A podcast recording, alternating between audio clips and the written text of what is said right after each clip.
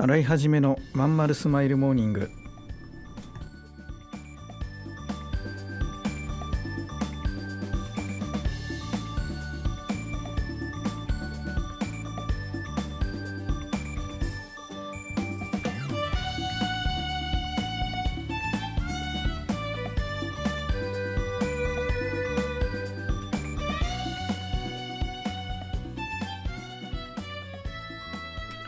おはようございます。新井はじめです。新井はじめのまんまるスマイルモーニング。2022年12月13日火曜日。皆さんいかがお過ごしでしょうか？この番組は毎週火曜日朝8時私新井はじめがラジオを聴きいただいているあなたに1週間頑張るための笑顔やモチベーションをお届けするそんな番組でございます。はいそういうわけで12月もついに半ばです。早い。えー、っと企業ワンエイト私が主催している勉強会あのビジネスの勉強会コミュニティですけどもえー、っとね全体の勉強会が、えー、っとこの日曜日に終わってですね、え、あとはちっちゃい勉強会が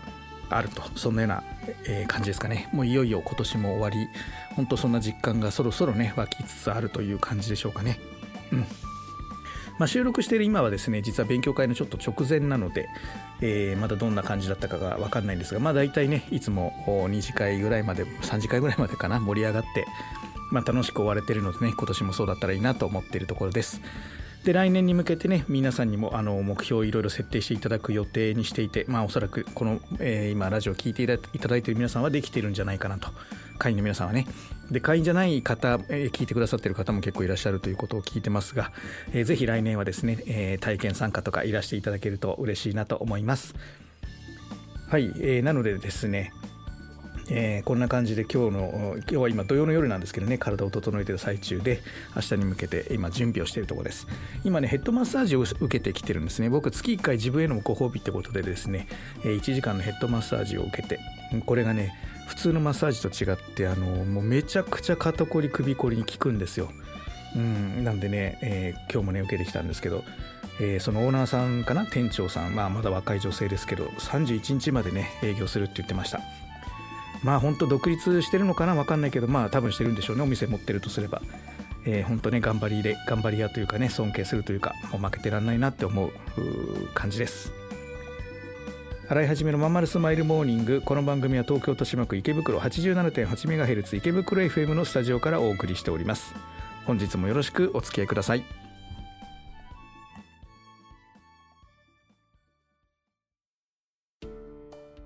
お母さん友達の家行ってくる。あら行ってらっしゃい。いつ頃迎えに行こうかしら。迎えって勘弁してよ。私もう中学生だよ。あと夕飯いらないから。あらそう娘を見てなんだか寂しい気持ちになった。私が必要とされなくなる日も遠くないのかもしれないと。役目を終えた私は何をするべきなんだろう。そんな時かつて眠らせていた気持ちが蘇ってきた。そうだ私やりたいことがあったんだ。企業ワンエイトはやりたいことをやりたいと望むあなたを徹底サポートするコミュニティサロンです。皆様へ起業に関する知識やノウハウを伝え最小限の時間と投資で自力で稼ぐ力を身につけていただくことをお約束します。自分の好きなことで楽しみながらビジネスを立ち上げてみませんか？企業ワンエイトで検索。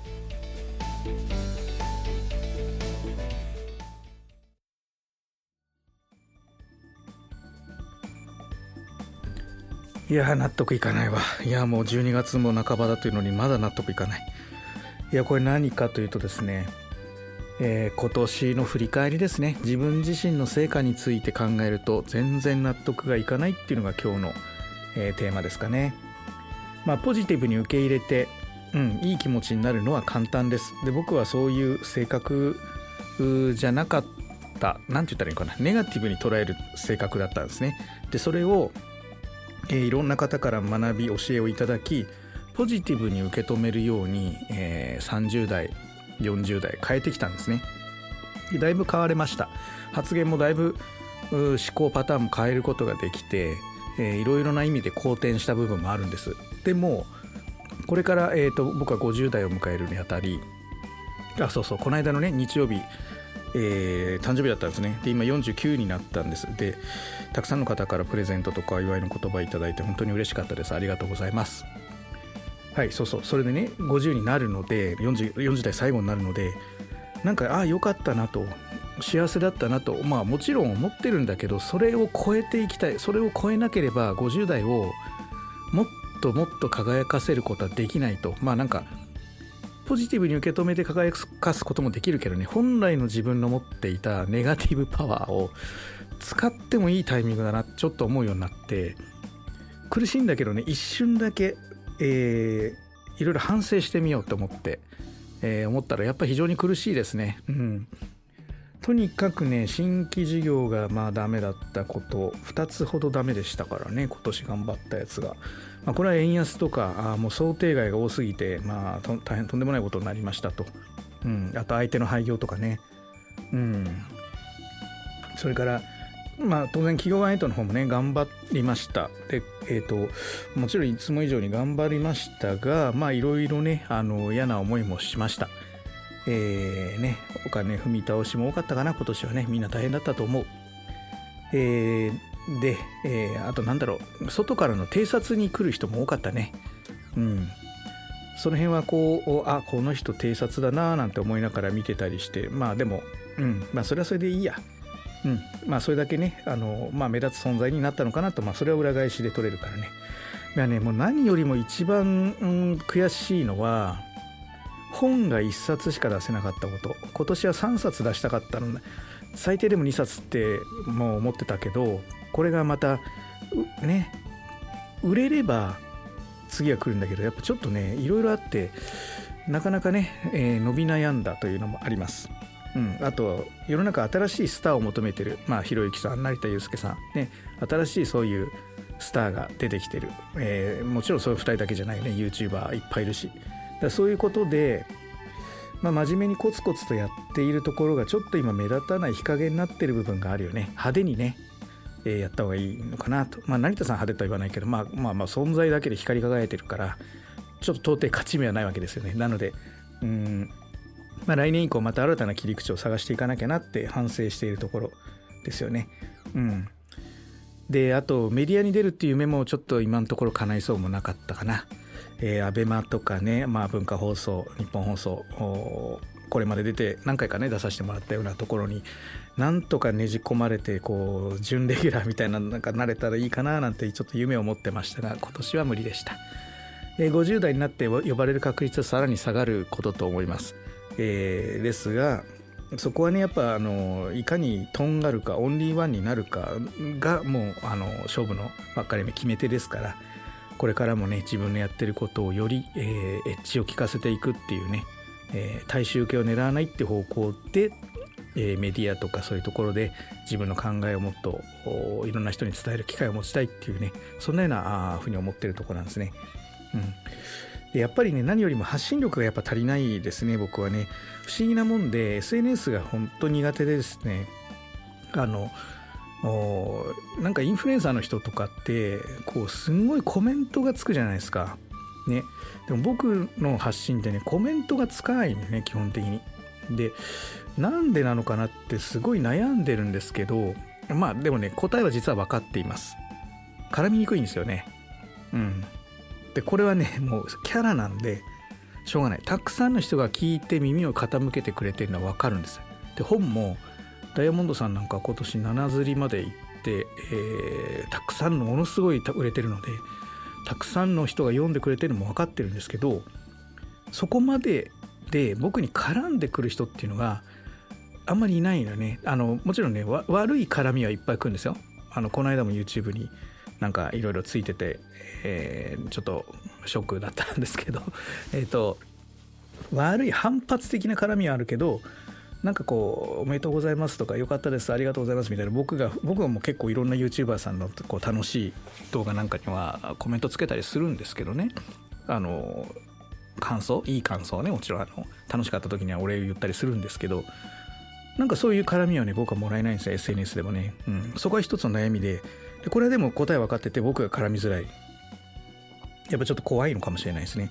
この辺をね来年変えていけたらなと。どういうふうにこうボケキャラを作り上げていこうかなってね今一生懸命本当に考えているところですね。はい、えー、これからも頑張っていきたいと思います。うん君の企画だけどさなんつうかさ熱意がないのよ。こうしときゃ満足してもらえるだろってのが透けてるんだわ。ある意味一番ダメだよね。申し訳ございません。終電車の窓に映る親父になった自分を見たこのままでも大丈夫なはず。だけどこの先俺はただ年を重ねていく。そんな気がした。俺はその人生を振り返り何に涙を流すんだろうか。変えるなら今なのかもしれない。企業18は起業したいと考えている会社員を徹底サポートするコミュニティサロンです。皆様へ起業に関する知識やノウハウを伝え最小限の時間と投資で会社に勤めながら自力で稼ぐ力を身につけていただくことをお約束します。自分の好きなことで楽しみながらビジネスを立ち上げてみませんか？企業18で検索。